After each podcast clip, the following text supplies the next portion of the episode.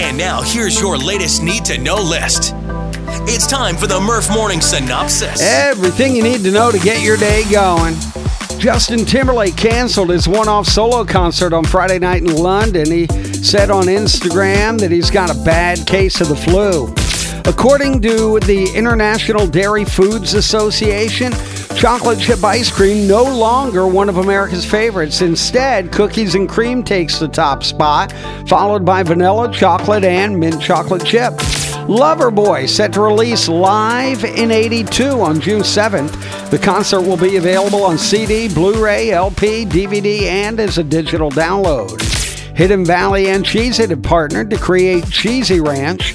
The label describes the new condiment as great for dipping. AT&T says the customers will receive a $5 credit on their bill due to that service disruption last week. And music on late night TV tonight, Selena Gomez on Jimmy Kimmel, Kings of Leon on Jimmy Fallon. That's your Merf Morning Synopsis on 95.7 FM.